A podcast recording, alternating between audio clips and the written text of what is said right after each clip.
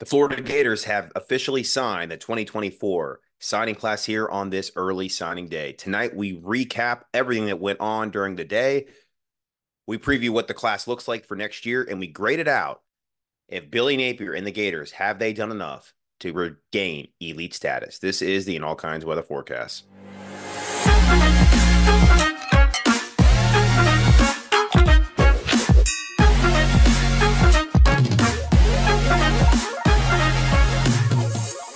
And welcome into another episode of the In All Kinds of Weather Forecast. Happy early signing day.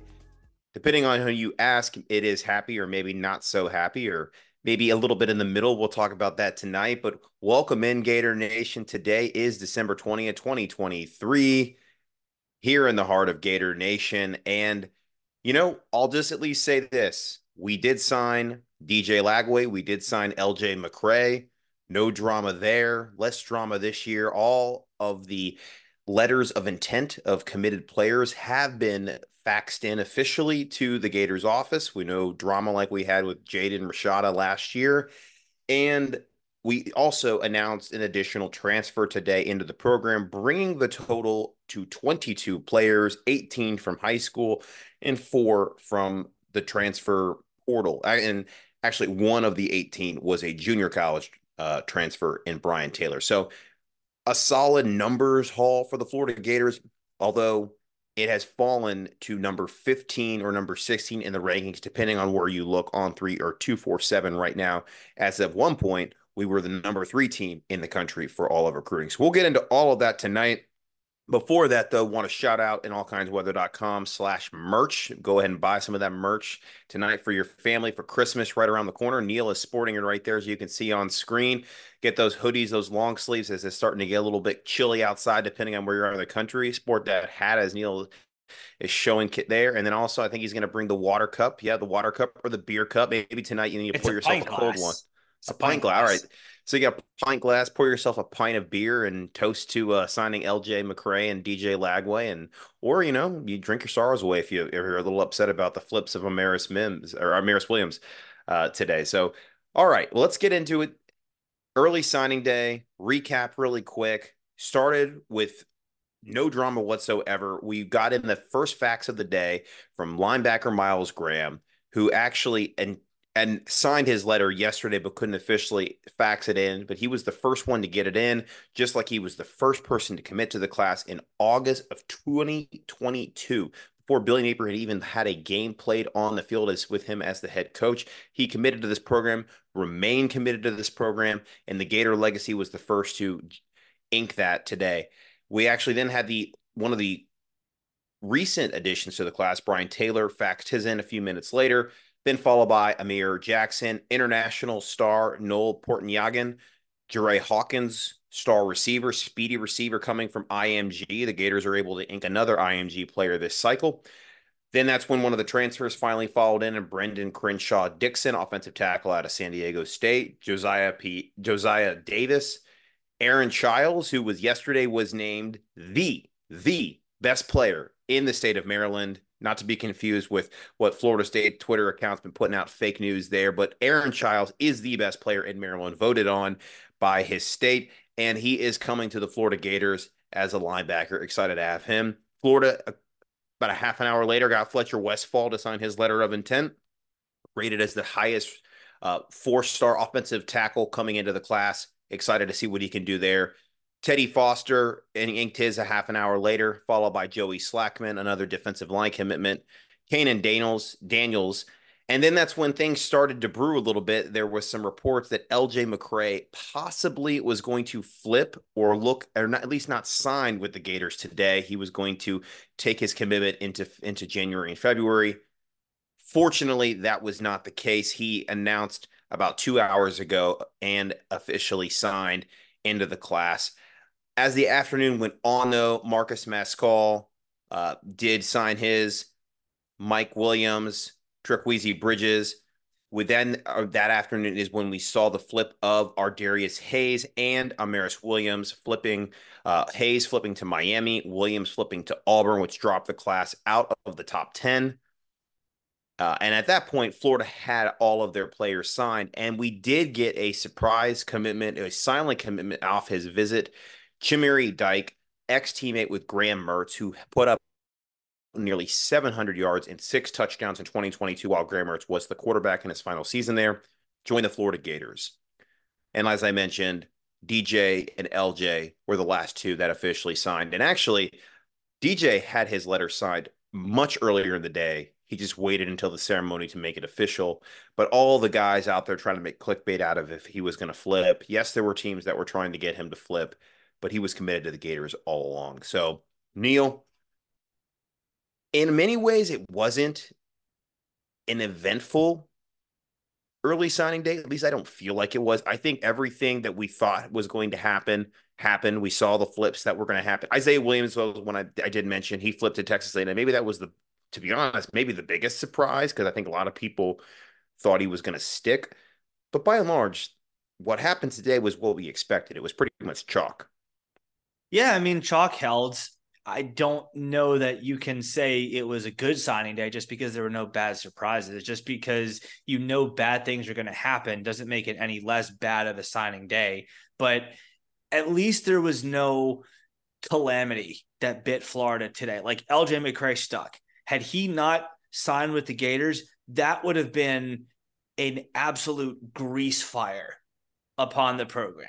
That didn't happen. We got him. Had had the smoke, had the clickbait about DJ Lagway been real, like let's say that those rumors were legitimate and he was flirting with A&M and USC and we lost him, like that's that's the kind of thing that if that happened, you just fire Napier today and say, screw it, we'll get a new coach for 2024. We'll start our search in mid-December. Like that's how bad that would have been.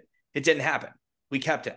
We got our two most prized recruits across the finish line. For all else that went bad today, expected or not, whether you want to say we expected Isaiah Williams to, to flip away, whether you're whether you want to call Xavier Filsaime a signing day loss or just a loss because he was supposedly going to wait until today to make his decision. He couldn't contain himself and made his decision known on Monday night. But we'll talk about the class as a whole. We'll talk about the signing day as a whole, I guess, more. But I guess you have to distinguish between the signing day itself and the class as a whole. And as far as the signing day goes, as far as the time between we woke up this morning and when we're going to sleep tonight goes, or a Wednesday, for those of you listening beyond Wednesday, as far as that goes, it could have been a lot worse for sure.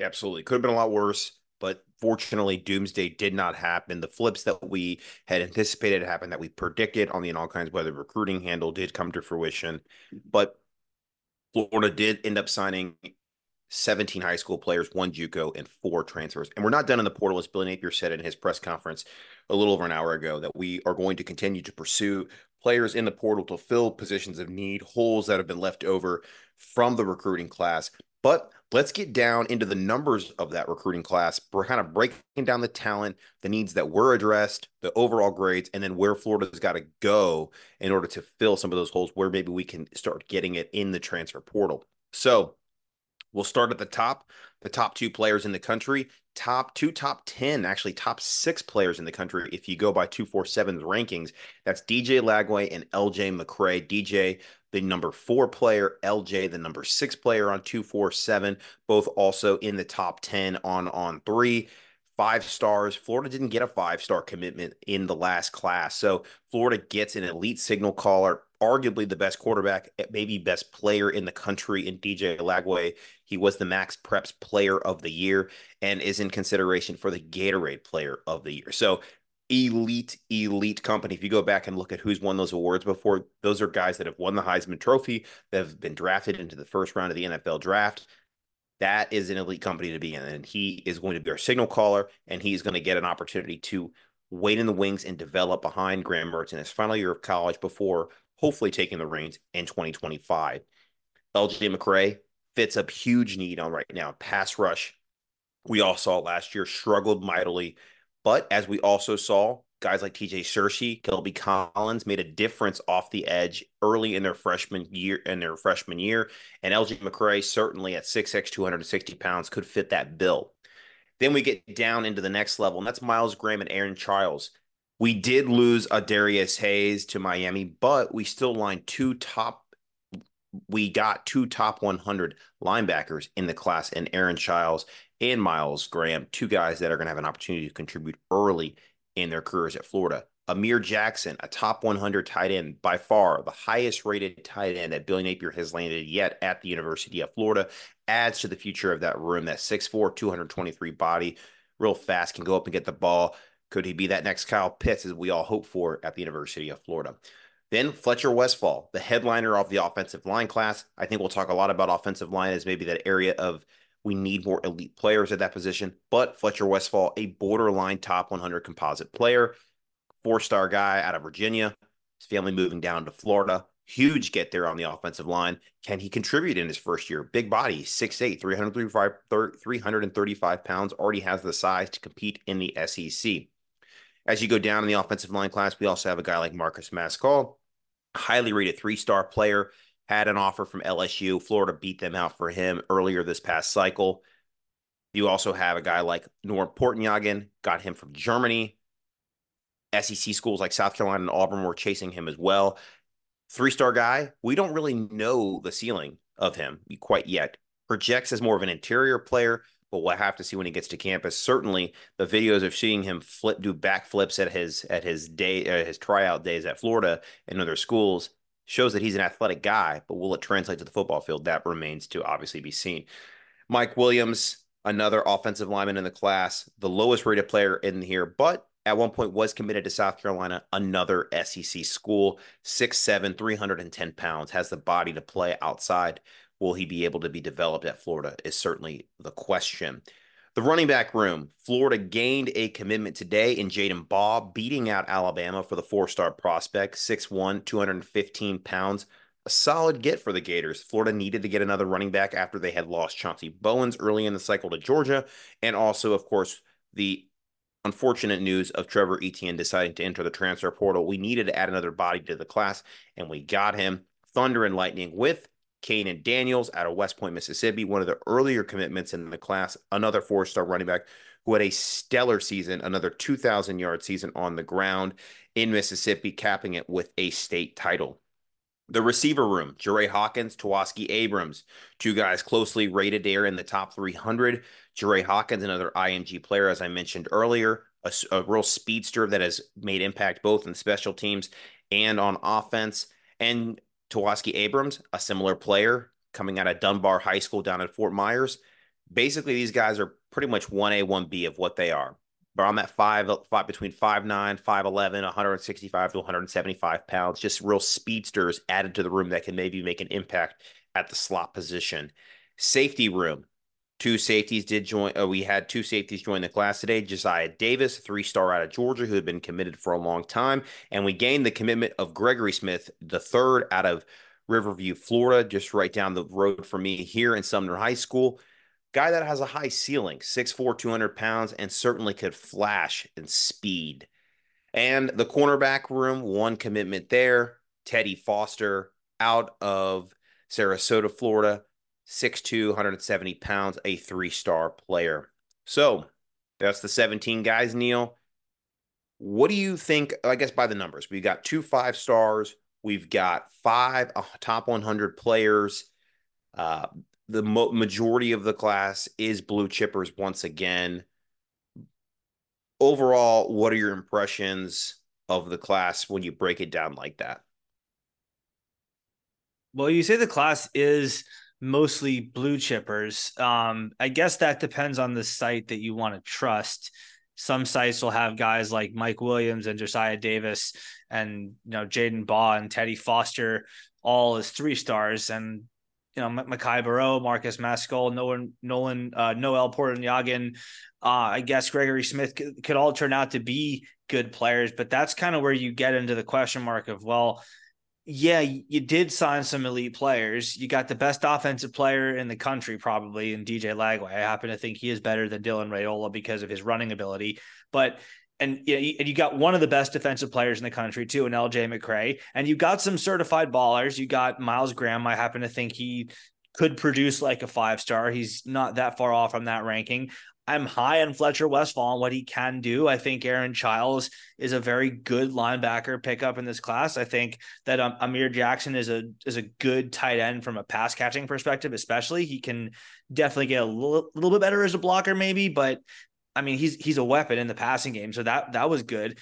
Um, Jerry Hawkins, Kaden Daniels, I like TJ Abrams, I like all those guys, but that's kind of where you you end with the list of clear cut blue chip can't miss Alabama, Georgia, Oklahoma, Texas, USC, Notre Dame, Clemson, Auburn, all FSU, Miami, LSU, all offered him types of guys. So again, it's it's the same theme as last year. We signed some elite talent for sure. We signed some players that Alabama, Georgia, and the rest of them would kill for.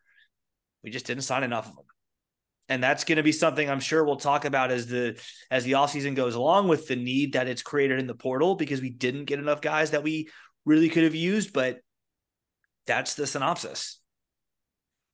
Yeah it, i think it's very incomplete. Uh, you know I, I think the staff did a good job stop they did a good job stopping the bleeding at certain positions like getting brian taylor a solid pass rusher is better than not getting any replacement for a guy like Armaris Williams, right? You know, you go into the portal and you get a guy like Trikweze Bridges who could play safety or play corner or play the nickel position. And it's a it's not a one for one for for Xavier Filsaime, but it's somebody that has college experience, was an all Pac 12, 13 player. It's a, it's somebody with experience that at least you're left with not left with nothing. A guy like Joey Slackman, bring in that interior defensive lineman that outside of Michael Burrow, we we did not sign in this class. Uh, Brandon Crenshaw Dickson, offensive tackle, guy that has played three years at both sides of the line of scrimmage. So it's it's the the staff did already address some of the holes. I think what we saw because you know like like I said we lost Isaiah Williams earlier, but we bring in Chimere Dike a guy who has already proven he can play at the Power Five level.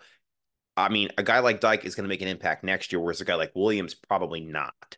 So at least we're replacing some of these recruits with guys that probably will make an impact next year. How much of an impact that remains to be seen. But I think you're right in that this is a class that is just incomplete overall, where once again, we're top heavy.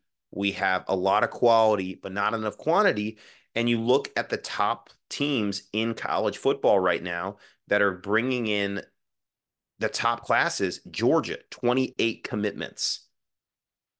28 I mean that's that's stellar. That's what you need in order to be an elite program. Alabama 25 commitments. Miami 27 commitments. Ohio State 21 you go down the list Oregon 25 I mean, that is what we're competing against right now. Florida, 18. In fact, if you actually look at the entire top 20, Florida, outside of South Carolina, has the lowest amount of high school commitments. It it's it, I'm a little I'm just a little concerned because we're not we're not having the opportunity to develop players within the program, and then you have to go the transfer portal route every single year and it doesn't always work out. It doesn't always pan out for guys. So there's a risk in that. And I think there's a hybrid approach to this, but right now, Florida on signing day seems as continuously come up short for some of the elite players. And at one point, we had an elite class. We had a number three rated class. If the class that we had in September held today, it would be a top five class, which is exactly what we said after the Florida State game Billy Napier had to do. So it is a shame that that's happened, but Neil, I mean, I guess let's put let's let's be honest with ourselves here.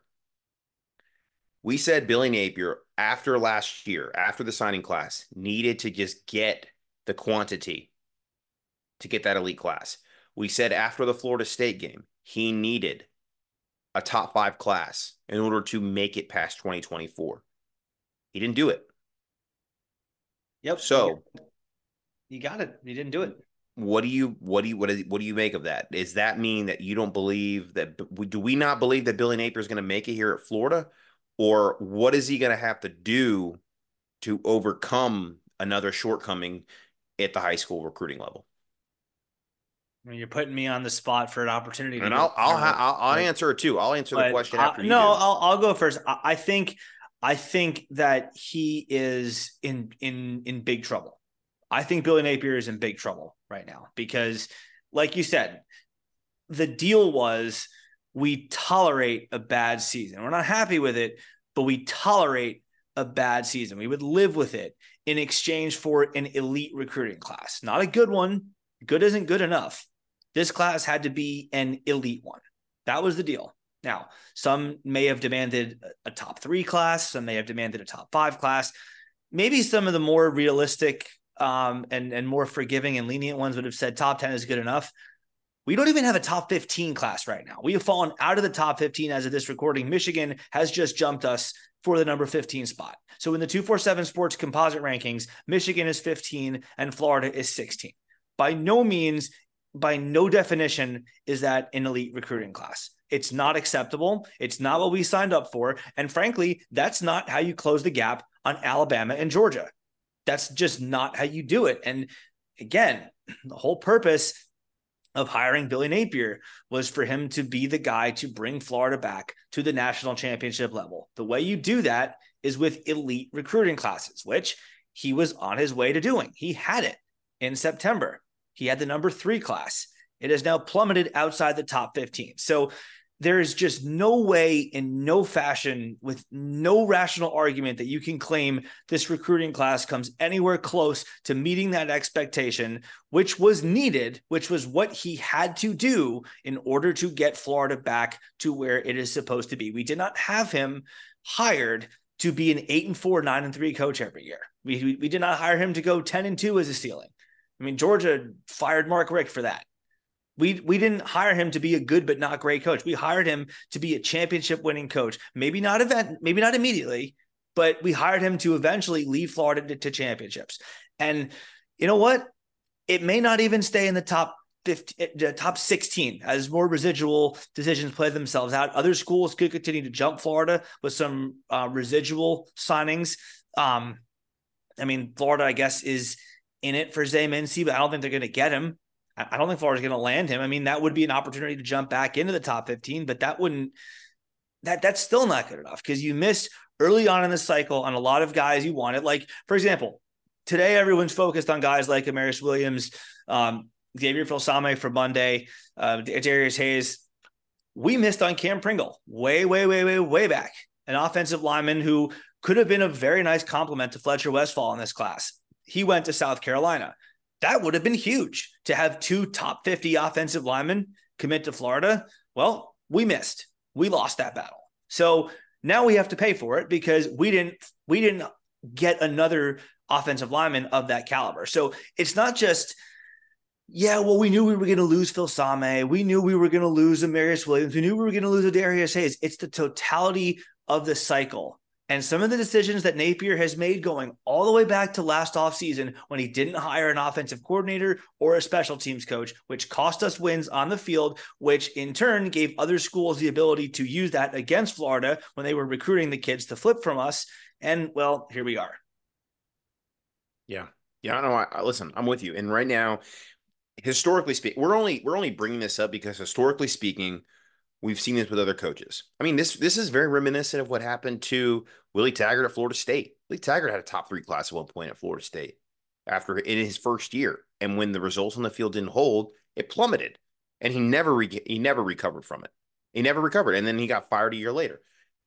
I, I mean, I'm not saying I don't think Billy Napier is Billy Taggart, whatever the heck that you know Florida State fans want to label him as, but I the do. Records sure look similar, though, don't they? They do look similar after two years, and I think right now you had to it's and understand it's difficult to recruit that record after two years, especially when you're going up against teams that are either in the college football playoff, have won the college football playoff, or right there on the cusp of the college football playoff. Florida is not in any of those three categories. The NLI, NLI game is strong of those all those schools too. Their administrations are fully supportive of the football program. They give them whatever they need to win. Florida right now doesn't have that.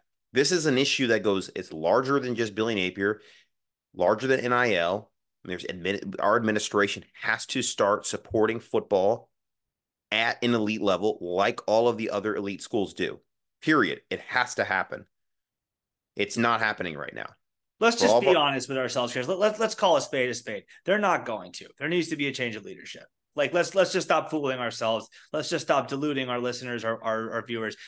The current people are not what we need. They're just not. They're not going to do it. They made that abundantly clear on multiple occasions we need we need change of leadership there. Ben Sasse, the president, is going to have who, by the way, is a football fan. There's there are all kinds of of, uh, of pieces of evidence that like he's gone up and down the, the the rows at Florida Field selling concessions.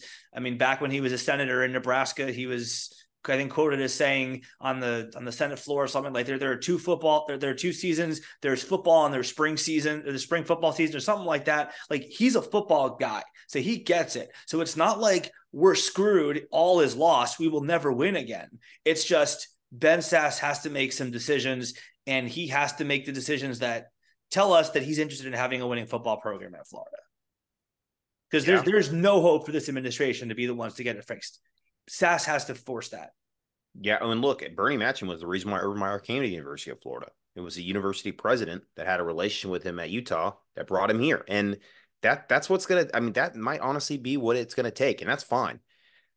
My message though for Gator fans is obviously still support the football program. Let's continue to support the football program, but we have an opportunity to raise our concerns, be critical in this situation. The recruiting class is not up to par where it needs to be to win championships. Does it have players of championship caliber on it? Absolutely. DJ Lagway is a national championship caliber quarterback. LJ McCray is a national championship caliber All American type defensive lineman. Those are cornerstones. We have cornerstones in the class now that we can build around. So moving forward for this year, Florida is going to definitely have to make hits in the portal. And you know, I think much was made of Billy Napier being very slow to get in the portal when a lot of people saw the portal was hot and heavy early mm-hmm. on. There still are a lot of talented players that have not entered the portal yet. The mm-hmm. portal is open through the beginning of January. Florida has already made contact with additional players that have just entered the portal. I believe Florida will make overtures to players that are going to enter it after college football playoff time frame and Florida will have an opportunity to fill holes where it is necessary. So, Neil, on that, where do you think the Gators need? Where do you think they still need to uh, be uh, addressed? Uh, what positions? Where does Florida need help right now? And I and I would say offensive line is sort of yeah. the glaring need. That's the low hanging fruit. We could well, start both, with that. How about both sides of the trenches? Because you got L.J. McCray, that's great. Brian Taylor, okay, maybe he is something, maybe he's not. I don't know. He I mean, projects as sort of that edge defensive. I mean, really, right. you've mm-hmm. got two be- between high school and recruiting, or high school recruiting. Portal. You have two edge defensive end players. That's LJ McCray and, and uh, Brian Taylor, and then defensive tackle. That's Joey Slackman through the portal, who has one year of eligibility left, and Michael Baru. That's it. Right. I mean, I think we all agree three. we need help. I mean, right. I, I think we're, I think we're, we're going to wind up going position by position and grading it um, in, in a little bit. But you missed on not one, not two, but three top 75 defensive linemen in this class. That hurts. You got to fill that need. And look, when you have when you have five defensive linemen committed, as we did at one point, yeah, no fooling. You're going to have some guy go, well, I don't want to have to compete with four other guys in my position. I'll go decommit and flip elsewhere. That's fine. But that doesn't explain three of them doing that. So we need to hit the portal for at least one more defensive lineman. I would say Joey Slackman is a perfectly capable piece there. But I would still say, especially with a guy like Will Norman leaving, with the Chris McClellan leaving, yep. yeah, there's some depth there, but I would say the more you have at that position, the better off you are because you just never know when the injury bug is going to chomp down on you, and all of a sudden you're thin in the in at, at the worst position to be thin at. You've only got one high school defensive tackle that you signed this cycle, so and you brought in a transfer with one year of eligibility. You lost one player who had four years of eligibility left, and you lost another with two to the portal. So that tells me you got to go find somebody in the portal that has at least two years of eligibility, two guys with two years of eligibility to pad that depth again. Because right now, I mean, out you have you have Des you had Desmond Watson, you have Caleb Banks, you have Cam Jackson, you have Joey Slackman, and then uh Jamari Lyons. Five capable to Tyreak Sapp. Well, Tyreak Sapp, I mean, you know, he can play inside, but his natural position is more outside. Yeah, that's true. And you'd rather get him outside again. Yeah. So I would say you at least need to bring in one to two more guys at the defensive tackle in order to satisfy that. I mean, I mean, the offensive, offensive line. line. though. I mean, that's that's yeah. just that's just that's just awful. I mean, Jordan Seaton was was the was the crown jewel of the class. Uh, I mean, the, with the with the smoke of him going to to Maryland now after going to Colorado. I mean, that that's just a wild recruitment. That might be that might be another Cormani McClain situation, and that is just going to be the highest bidder wins when they go back and forth between possibly unlikely suitors. But I mean, the, the Cam Pringle miss, I go back to that one. There weren't a ton of super highly rated offensive linemen in this class. You had a chance at Cam Pringle way on early in this cycle, and you missed. And that hurts because you don't have a replacement for him. You have Fletcher Westphal as another good offensive tackle, but you need two of them, you, at least two of them. Didn't get it. So you I mean Brandon Crenshaw Dickson, I guess that that's good. That's something, but you need more interior offensive linemen too now. And you just you just need more bodies there. You need more pieces in the trenches if you're going to survive a college football season, especially especially next year when the season is a week longer because of the extra bye week. I mean, right. bye weeks are, you know, great. When you have two of them, that's that's great, but it's still more time that you're in the season, you're working out, you could potentially get hurt. So just another period of time for a possible injury to happen. And with what we saw this year, we'll talk about that, I guess, too, the the, the new strength coach coming in. But you saw a lot of guys just not make it to the end of the year and that's a possibility to happen at any given time. So you, the more bodies you stockpile there, the better off you are. Yeah. Yeah, no, I, I in offensive line, I mean, I, they definitely are going to have to take, I would say, at least two more bodies, maybe three, to be five solidly eight guys deep, eight to nine guys deep, which is really what you want. But of course, Neil, we we need to start seeing some development too at the offensive line from guys that we've already recruited. This I would love to see our two four stars from last cycle get developed. You had Caden Jones, you had um, Knijeah Harris, you also had I know I'm missing another oh uh, Roger Kearney. So actually three, depending on what outlet you looked at, four star linemen. Those guys, you those are guys you hope and now a year later, a year into the program, can have now developed the ability to play. You know, if we can bring home Michael Tarquin for a year, that would be massive on the offensive line because at that point you could you will never have to see Damieon George at tackle again. You could slide him to guard where it's his natural position. You have Brandon Crenshaw Dickson. You have Austin Barber. So you have three capable tackles there that you can rotate on the left and the right side to protect Graham Mertz. Then you bring back a guy like Mascoll at guard, Richie Leonard now, who's got five years in the program. You slide in Damieon George, who could cycle in through there. Maybe you go and find another uh, interior offensive lineman in the class. Jake Slaughter is the presumed starter now at center. So if you get that one guy who has that experience in college, who has proven he can play at the Power Five level, that changes the game for next season and the outlook of the offensive line. But that requires you to go win a portal battle with other people. And you know, he, we've already seen he's gotten multiple SEC offers from schools like Texas A&M, Auburn, and Florida. So it's going to be a fight to get him back home. Only 45 minutes away from his hometown in Ocala. We'll see, but that's what we have to do in order to fortify the trenches. And I would agree, probably the lowest ranked position in this class are those two. So let's go ahead and let's rate this out. We'll go down the list uh, and kind of give a quick synopsis of it, and then we'll give our overall some of our superlatives for the class. So let's look at quarterback.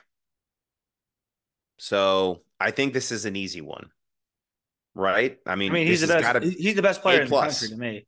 Yeah, a plus. I, mean, I, I guess you could make an argument that Dylan Raiola is, is no, a little no, bit better no as a passer, but a Lagway, but Lag, Lagway's got the dual threat working for him. He can run, whereas Raiola can't. So I mean, to me, this is the best player in the country in all of in this entire class. So a plus for sure. A plus. I don't think I don't know the last time he gave an A plus for anything. so this is exciting. Uh, I don't know what this feels like. Uh, all right, running back. I'll go B minus. Um, I like Kahnen Daniels. I was disappointed when Chauncey Bowens flipped. I would have liked to have kept them both, but then again, we saw the the ranking shift uh, when when Bowens dropped a bit. So that's that's a point for Napier on the eval. But I mean, D- Daniels plays in a weird scheme too for his high school. Like he played a lot of quarterback for an offense that liked to run the ball a lot. So I don't know how you really evaluate that, but I mean, he's definitely got good ball running. I mean, he's definitely got, got good vision. He's definitely got good skills, like with the football and space. He can make guys miss. Um, I like Jaden Baugh too. Anytime you beat out Alabama for a player that they even somewhat want, even if it's for depth purposes, that's a W. But there's also not that elite top end running back, so I'll give it a B minus. Yeah, and it's funny. I was actually just looking. I was curious. Trevor Etienne's profile is eerily similar to where Kahnen Daniels is right now. Uh, one was, you know, a little bit higher ranked in another outlet versus the other, but composite right around the same. They had Etienne as a 92, 190th player overall. Kahnen Daniels just got bumped up to, bear with me for a second, 253. Uh, he is a 91 rated, 187th overall on 247. So eerily similar talent composites. Very, you know, I think Daniels is a little bit more of a shiftier runner, a little bit more compact versus Etienne was more of kind of a bowling ball. But this staff has shown that they can evaluate the running back position very well. They found Montrell Johnson. I would actually give this one, I give it a B plus. I think it's a solid running back haul. You got two blue chip running backs coming in. This is the four, these are, you've now signed four in your time since you've arrived on campus that's not that's something that the last regime could say, and not that we really want to really get into comparing them, but still, I think it's a solid haul overall. So I give it a B plus. Wide receiver. I feel like this is a little bit. I almost want to give it incomplete because I love the two guys you got, but you would really have loved a headliner in this one. Like obviously, we made a lot of overtures late to Jeremiah Smith. Did not happen thus mm-hmm. far has not signed his letter of intent yet, and or he I don't see it. You're right. I don't see it either. But you didn't get a TJ Moore. You didn't get a Chance Robinson. Somebody a little bit ahead of you these get a guys. Cam Coleman. You didn't get a Cam get, Coleman. Yeah. Yep. Um, you didn't get. I think that's what this class is missing. But part of what is missing. That I would say right now. I mean, we'll and I'm gonna say this. I think we should include transfers thus far that we've gotten into these grades. I'm going to consider that. So Chimere Dike is a solid get. Right now, though, for the receiver room, I'd give it a B minus. I'll give it a C plus just because you need more receivers than you got. I I like Jerry Hawkins. He can fly. I like T, TJ Abrams and I like uh I don't even, I don't even know if it's Dike or DK from Wisconsin. Um, but again, none of those top flight receivers. No Jeremiah Smith, no Cam Coleman, no Chance Robinson, no TJ Moore. You hit on one of those guys, it's a solid B class, maybe even B plus. You get two of those guys, and it's potentially an A class. So we didn't do it. We didn't get it. So because again of the lack of quantity, that hurts. The quality is good. He just didn't get enough of them. Let me ask you this. Going back to last year, the receiver group, basically that was an A class, right? The with Aiden Mizell, Andy, Andy Jean, Trey Wilson. So if those guys can come up now and meet at his level, and then one of those guys pops, then together you really do have something as a receiving core. But yeah, I would agree. I think this is just something that to me just it, it missed that headliner. That headliner could have taken this from a C plus B minus all the way to an A if you got him, but you didn't get him. And I don't think Deke or Dyke is a guy that thus far, I don't know, hasn't shown the ability to replace the production of Ricky Pearsall. We don't know yet, but I don't think he's of that same talent caliber. But then again, Ricky was a pretty obscure player too at Arizona State before he came to Florida. Deke at least played at a Power Five level before coming to Florida, so well, remains to be seen. Arizona seen. State's Power Five, but yes, it, it, a, a, Power Five program that's had a little more success in recent memory. Yeah, sure. All right, tight end, one player. I think we really only needed one player. Mm-hmm. I'd give it a solid A. I mean, you got a top 100 tight end. We haven't signed a lot of those in recent memory at Florida the closest that could be would be uh out I mean you had Kyle Pitts in 2018 and then in 2019 uh you had um sorry name escaping me right now coming back from the ACL injury uh help me out Neil What year was this? You're from Lakeland. From Lakeland, he's on the team Oh, right now. Keon He's- Zipper. Keon Zipper. Sorry about. It's been a long day. Uh, Keon Zipper. You know, that's the last time we got a caliber, uh, a tight end of this caliber. I would say I'd give it an A. I think he's. I think you got a really solid tight end. I give it a B plus slash A minus fringe grade. I don't know that he's that elite top, top, top tier tight end, but he's certainly a very good one. There's no complaints about him.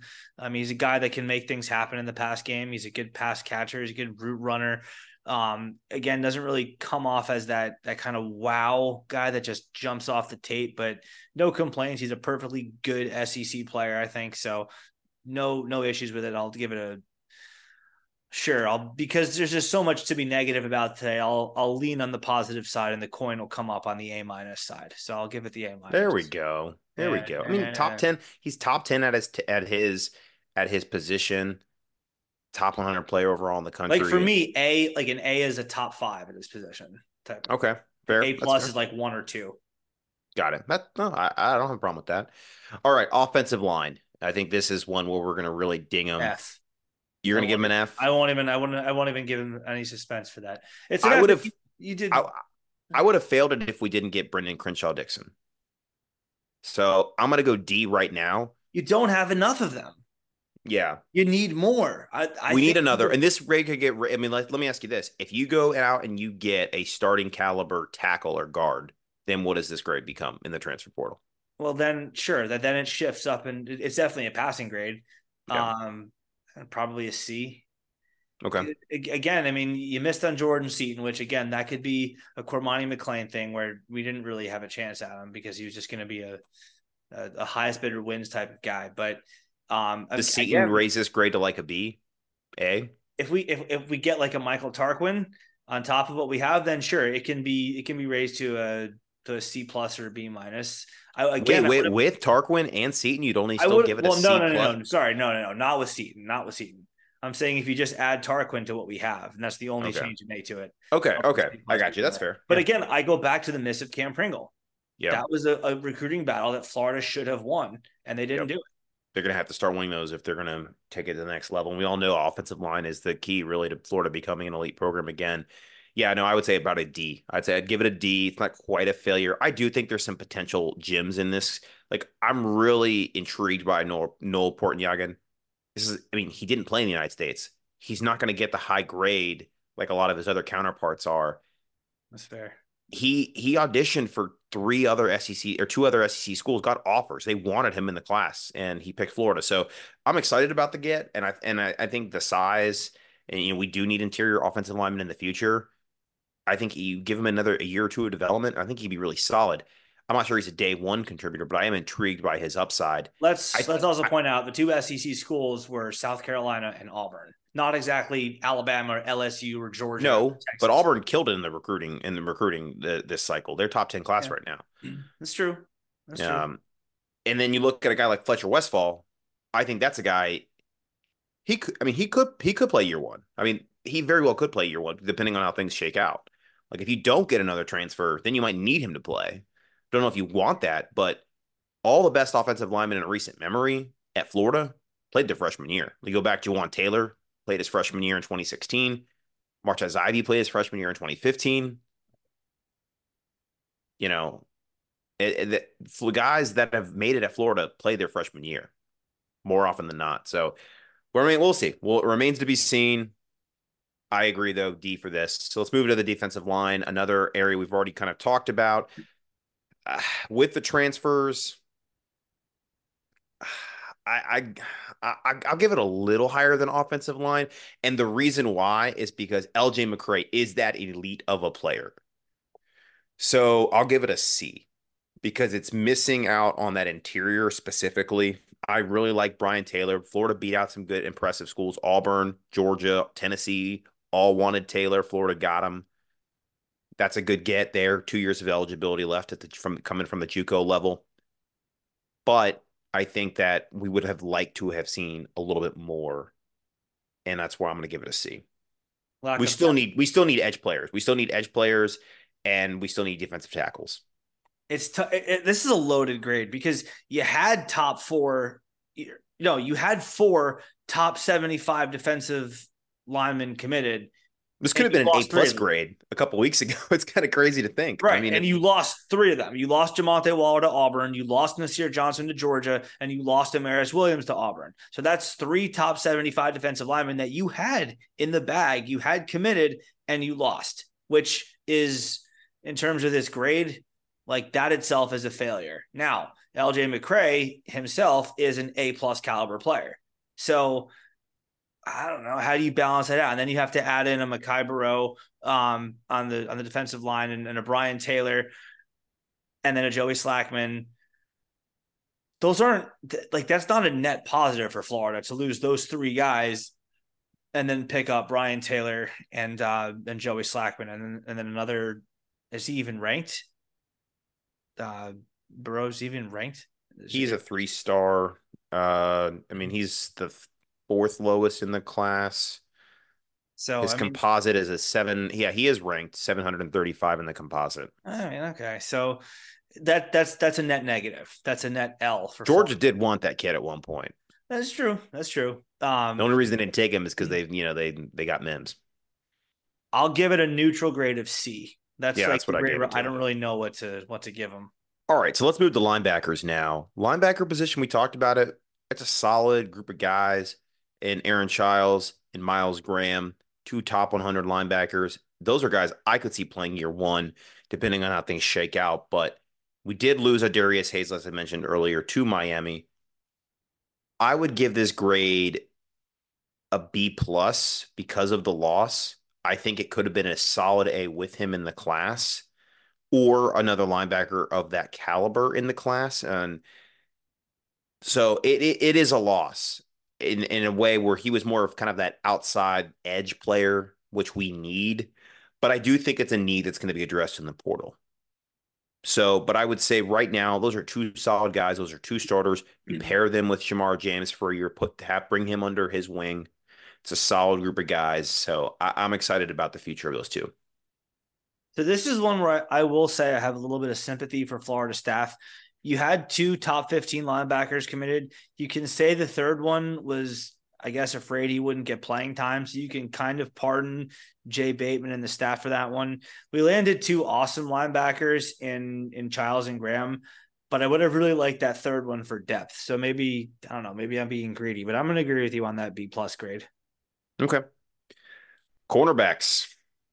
This is uh there are not a lot of cornerbacks in this class right mm. now. We we got Teddy Foster committed, a guy that Corey Raymond had sort of handpicked. Corey Raymond's no longer with us. There, you know, Zay Mincey's still out there, although a lot of reports are saying that he's trending to Alabama. Mm.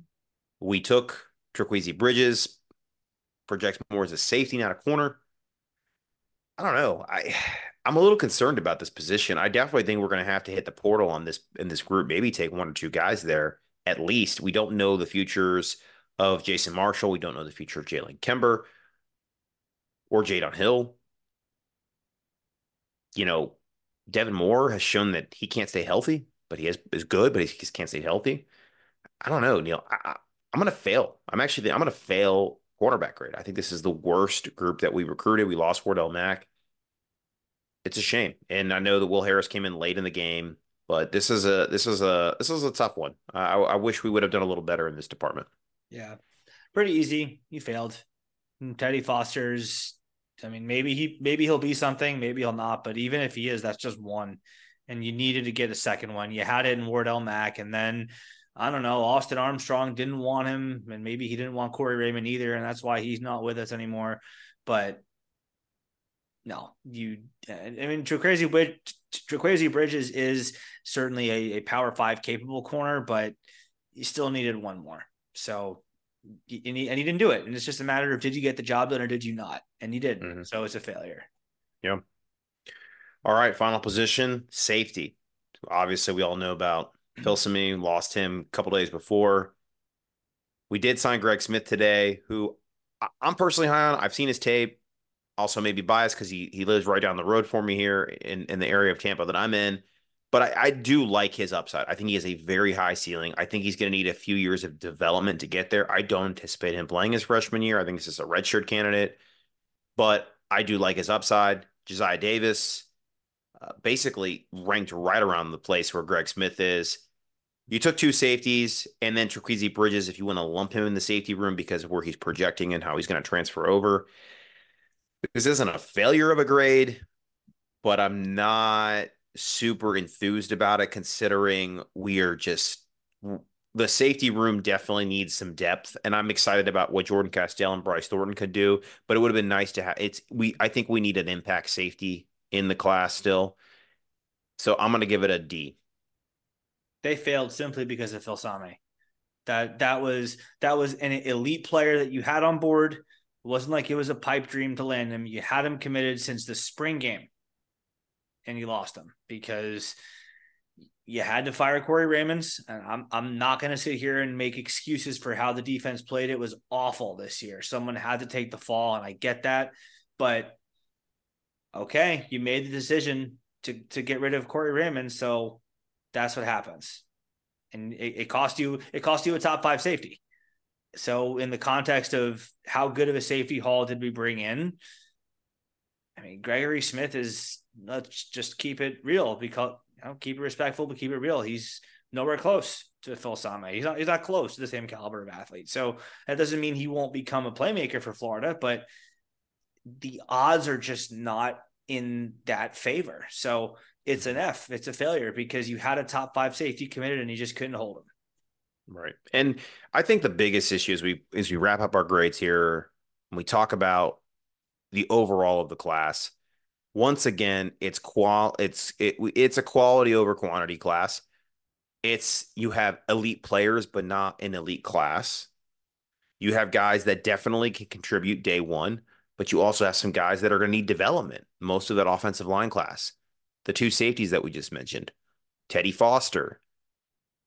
A lot of those guys aren't going to play their freshman year, and we need impact guys to impact the the team now in order for us to take that next step. And there were a lot of freshmen that played last year, and they're going to make a big jump hopefully in year two. That's going to help propel this team to more wins next season. But we needed impact guys, and we lost a lot of impact guys over the last month to other schools whom we're going to be playing next season in Texas, Georgia. We're going to eventually play Auburn in the SEC, Miami, Miami. I mean, Florida State it, it's a tough it's a tough pill to swallow right now. Looking at who finished ahead of us in recruiting, who took guys from us before signing day. It, it's it's another it's Dave Javu Neil. It's Dave Javu all over again. I will I will ask you this though. Between last year and this year, which class in your mind was better? Probably this one because you got the elite quarterback. Although we had Jaden Rashada signed too, so I don't know that I want to say that, but um, I, I, think we got a generational quarterback this year, whereas mm-hmm. we got a what I thought was a was a good but not great one in Rashada last year, and we got what I think is a generational player in LJ McCray on the defensive line. But other than that, I mean, there's really not much difference between the two. It is a quality yeah. over quantity class, and like we said, and we can go back and have this discussion a different day too in more detail. But as we said, the, the deal was, Billy, we'll we'll live with a bad season this year in exchange for an elite recruiting class. Well, you got some elite players in isolation, but you didn't sign an elite class.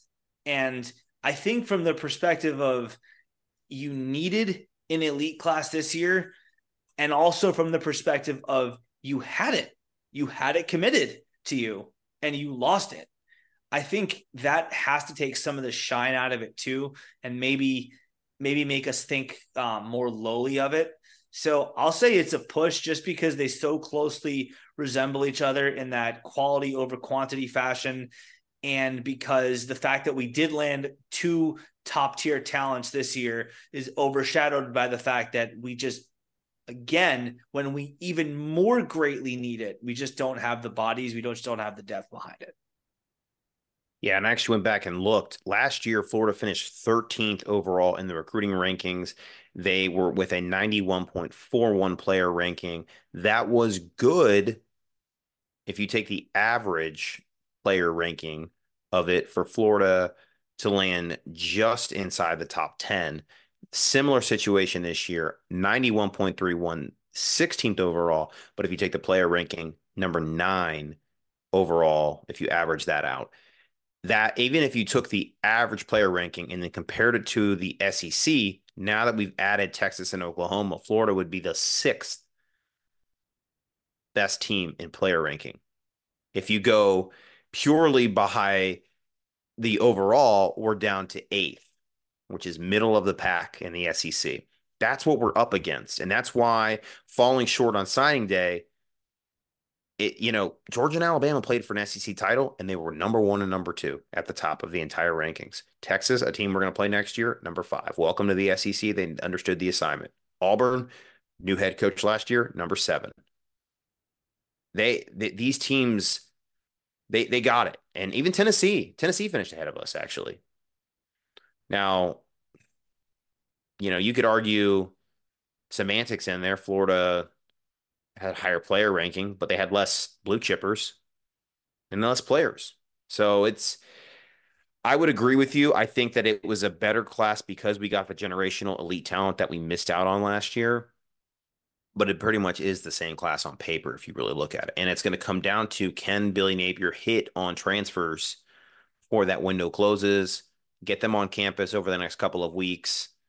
We'll talk about it here on the show more, and we'll, we'll maybe we'll even look to revise some of these grades overall for the class after the transfer portal is closed before we start spring ball. But right now, there's work to be done clearly at the cornerback position, the safety room, and the line of scrimmage. I think those are the three, Neil, we can agree on need a lot of help. And we might even need a playmaker at the receiver area, maybe an additional linebacker. So there's holes to be fixed, there's holes to be plugged. There's still some roster management to be had. But overall, the Gators finish just outside the top 15 overall and the 247 composite 15th on on three and miss out on some elite talent once again. Not we signed up for. Nope. All right. Well, I guess we'll go ahead and cap the show with some superlatives, some positive things. We're going to say what the best recruiting win is, the dark horse of the class, the mm-hmm. best recruiting recruit. So the kind of the MVP of the class, the leader, most likely to start day one and the best overall talent. So I think we'll probably have some similar answers for a few of these. But Neil, in your mind, what was the best recruiting win of the 2024 class? I'm going to go Aaron Chiles. That's a DC kid, which is frankly not Florida's home turf. That's Ohio State, Michigan, Penn State territory, uh, maybe a little Clemson seemed like he was going to be a Michigan Wolverine, but no, Florida goes on the road, so to speak, and they get a road victory on the recruiting trail. And he's a very good player. He's a unanimous top 20 linebacker in the class. Two of the, I think two of the top four um, major recruiting services have him as a top five linebacker. So, I mean, not, nothing to sneeze at there, nothing to be embarrassed about there. It's a good take and a good road win for the Gators. I like that. I'm going to go LJ McCray because I know all the teams that were after him, even up to the final second before he put ink to paper. That was a that was a, a win by the staff that to to get that deal done, not allowing somebody come in at the 11th hour and take him away and truly ruin this class. And we got a generational player on the defensive side of the ball. So for me, I think the best recruiting win was by far LJ McCray. All right, let's go dark horse who's a dark horse, a guy that nobody's really talking about enough in this class, but you think is going to make an impact when it's all said and done? I'll go Jerry Hawkins because I think if IMG wants you bad enough that they go and they poach you and they take you away from the high school where you're currently happy out in West Virginia, and then you go there and you thrive, I I wouldn't bet against him. Haw- Hawkins can fly. He's maybe not I, I, wouldn't I wouldn't call him a clone of Trey Wilson. He's definitely not a carbon copy of him, but he can fly. He can win a lot of foot races. He can make a lot of big plays happen. So I know he's not the highest rated receiver on the board or in the Gators class. Or no, he, no, he is the highest receiver in the Gators class. But regardless, he's not the most highly touted receiver that Florida was after for sure. But definitely watch out for him to make some plays as a true freshman. I like that one. I was between him and the guy that I'm actually going to pick, and that's Kahnen Daniels. I think Kahnen Daniels has an opportunity to actually play fairly early on in his career if he does well at Florida. Florida, Billy likes to rotate running backs, and we've seen him go three deep at times. I think he has a chance to actually be the third running back next year if you really look at it, because Montrell Johnson's going to return as number one. Webb will be number two. Then who's number three? I think it's an open competition. We don't know the status of Cam Carroll. Jaden Baugh is the other running back in the class who could be a sleeper in his own right. But I'm going to go Kahnen Daniels based on what I saw him put on film this year in Mississippi, winning that state title. Just, eh, you know, an elite player in his state. And I think, you know, Montrell Johnson will leave after next season. He has a chance to slide his way up into that two man rotation and be a starter essentially on paper. I really like what he could do for Florida at the running back position. All right, best recruiting recruit of the class. Who was the leader of the MVP? I think we might have a similar answer, but we'll see what you go with. This one is very close between DJ Lagway and Myles Graham. They okay. were both spectacular, I thought, at recruiting other prospects. I'm going to give it to Graham because he was the leader. He came first. He committed first. He sent the letter of intent in first, and he got the ball rolling. In August of 2022, before Napier coached a game, Lagway would come a few months later in December of 22 love Lagway, love the personality that he's got, love the way he's always out there trying to help South Florida. Graham to me got the ball rolling, so he gets it for that because he led by example. I like that. I'm gonna go Lagway. Uh, that's that's who I'm leaning. I, I, he would have been my second choice for as well. I, I think Lagway just he was in Gainesville probably more than any of us, and we're season ticket holders. I mean, he he truly just lived, breathed every moment of it, and he is a reason why we got a guy like LJ McCray in the class. So I, I think elite players mm-hmm. want to play with other elite players. And DJ Lagway has has been loyal to day one. And he basically said today on Twitter after he signed, he's like, You're either gonna win with us or you're gonna watch us win. And I love the leader like that. And I think he attracted some alphas in this class. And I think he's going to attract some transfers to also to come in that may have more than one year of eligibility left who could have an opportunity to play with him in the future. All right. Most likely to start day one. I think this is an interesting question. It could go in a number of different directions. Neil, who is your guy? Yeah, we could definitely go in a bunch of different directions. Um, I guess I'll say LJ McCray because he he's a difference maker. Like he's a guy that can come in and make things happen immediately. He is he, he's a he's a disruptive um, pass rusher, I guess, even from the inside. You would think that he's not maybe quite that edge guy, but he I mean he's got some moves. He can he can beat you and make you look pretty stupid off this off the snap. So definitely put him in the conversation for it. Maybe Myles Graham. Um I mean, you can go a lot of different ways with this, and maybe maybe Jerry Hawkins just because there aren't really a ton of proven receivers there. Um, I guess I'll say McCray just because I think he's the best of those guys that I mentioned, and it's going to be the hardest to keep him off the field. I think he's going to play. I think he'll be in the rotation. I don't see him surpassing Kelby Collins in the first year. I think Kelby Collins will be the starter at that spot. But I could see him eventually maybe starting opposite of him, depending on how things kind of shake out. Wait, did we say season. start day one or play day one? Start day one. Okay, then then it wouldn't be him, but he will definitely play in that. I think he'll. I think he. There's a chance. Yeah, he'll start his freshman year, and we maybe we can go through that too. The guys we think could start their freshman year, or at least work their way into it. But the guy that I think that could start day one, Aaron Chiles. I like Aaron Chiles because I I really I, I think he might be the best linebacker in the class. And that's no disrespect to Myles Graham because he's a he's a heck of a linebacker too. Also was a great running back, just like his dad was. Aaron Chiles, like that guy's just 6'3, 220. He's built already to play linebacker in the SEC. And next to Shamar James, like that, that, that duo right there, I like that. I like that duo a lot. And I think Jay Bateman is going to give him a chance to play next year at linebacker. I like Amar, I like Aaron Chiles suiting up day one against Miami next season. Who are other okay, before we get to the best overall talent though, like going down the list, who are guys that you think could play in their first year, like start consistently. I mean, I like LJ McCray. I'd like Myles Graham too, depending on how things go. I think Aaron Chiles is a guy as well. I, yeah, I'd, I'd say Amir Jackson is going to be hard to keep off the field, at least to some degree. I, I don't think he gets past Arlis Boardingham. He though. won't, but he could be the tight end too. Maybe if he gets past Hansen. Yeah. And I, I'm saying I think he will. I mean, he's gonna have to block as well as Hansen though, because I think Hansen's Hansen's you know talent is the fact that he can't block. Right, but I'm um, saying if you want a second pass catching tight end, then you get then you go with Amir Jackson. And then I guess if we're going to go offensive line, the most likely to start Fletcher, Fletcher Westphal. Westphal.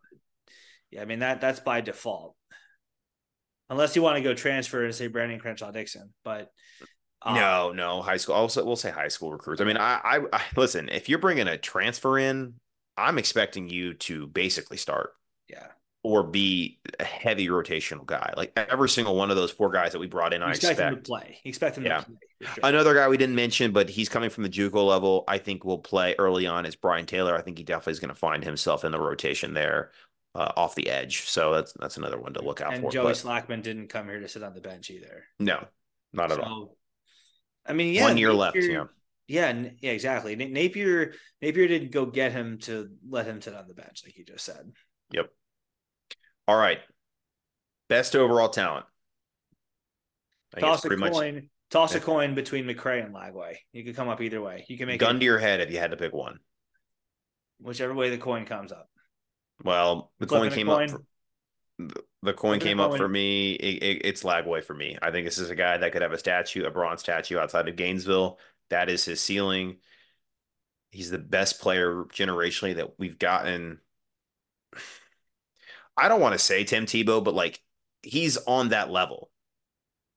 Yeah, no, he's, he's, he's he is on that level, like an he, elite quarterback. He's on the level of Tim Tebow. Quarterback. This is not this is not just signing a quarterback to sign a quarterback. This is to me the best quarterback in the class. I, yeah. I think he is he is better than Dylan Raiola. I know Raiola is rated higher. I don't care because Lagway can run and Raiola can't, or at least not the way Lagway can.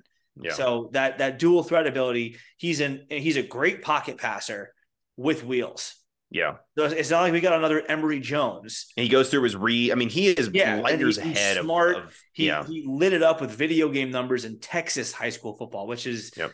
like it's on par with Florida in terms of the quality of talent they produce. So this is an elite, elite, elite quarterback.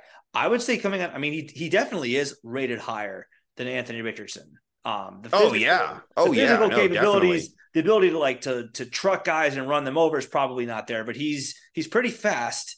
Um, maybe maybe comparable speed with, with Richardson, and he's he's just more experienced. Like he comes to the SEC level with more of a pocket presence. I feel like he has more of a grip on on going through his reads than Richardson did, as a true freshman for sure when he came in in 2020. So I mean, when when Graham Mertz departs and the, the ball gets turned over to Lagway in 2025, I think he'll be ready as as a, as a sophomore. So this is a quarterback that I think can make that much of a difference for Florida. I just think LJ McCray is every bit as as talented in a different way, obviously with different skills on the defense.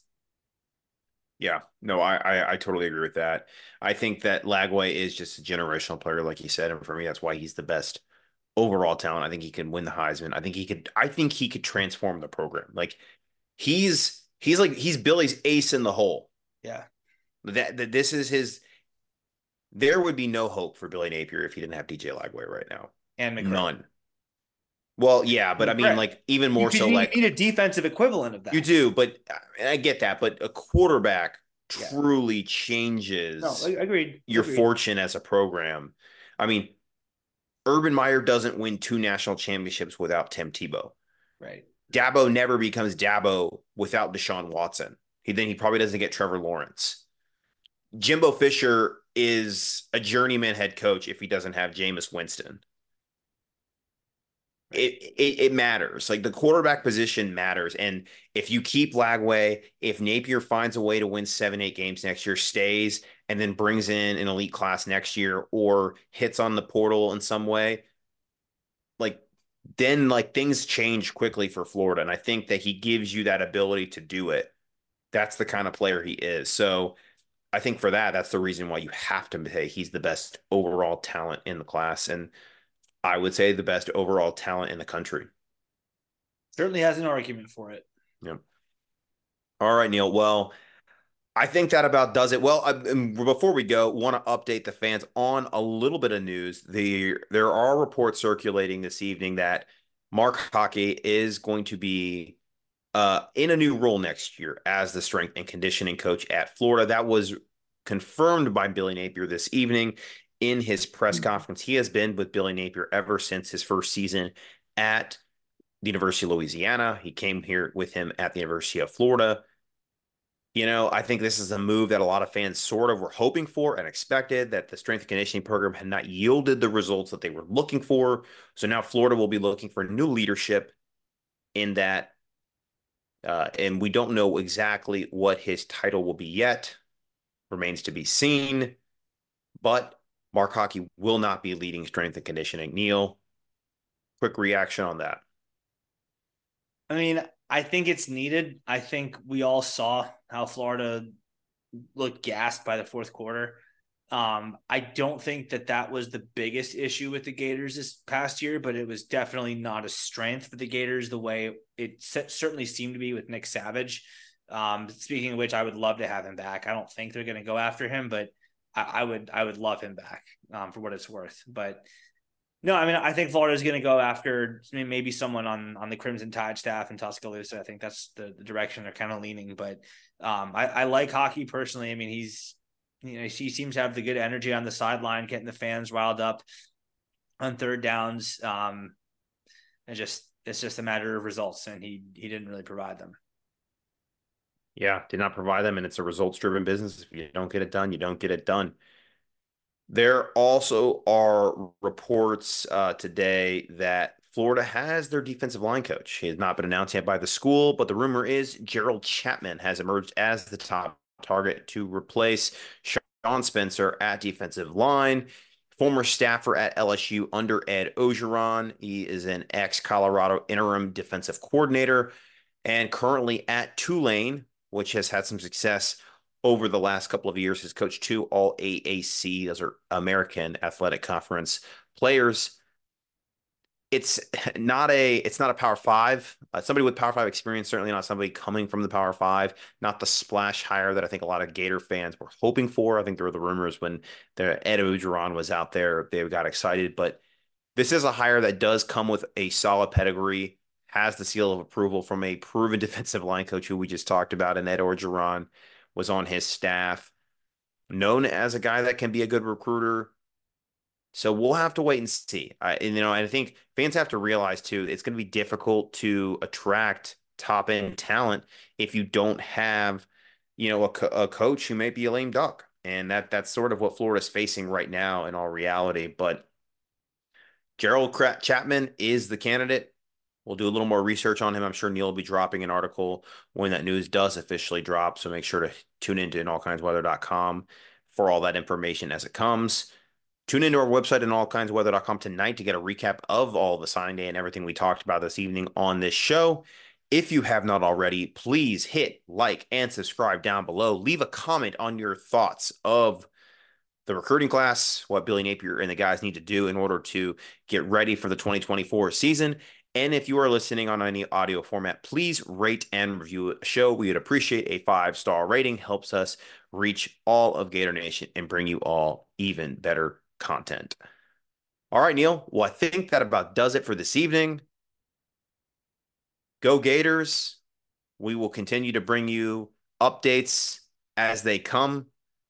But today, that caps it for another early signing day in 2024 for all of you out there listening, have a great holiday season. Merry Christmas. Happy New Year to all of you this coming weekend. And we will see you the next time here on the In All Kinds of Weather Forecast.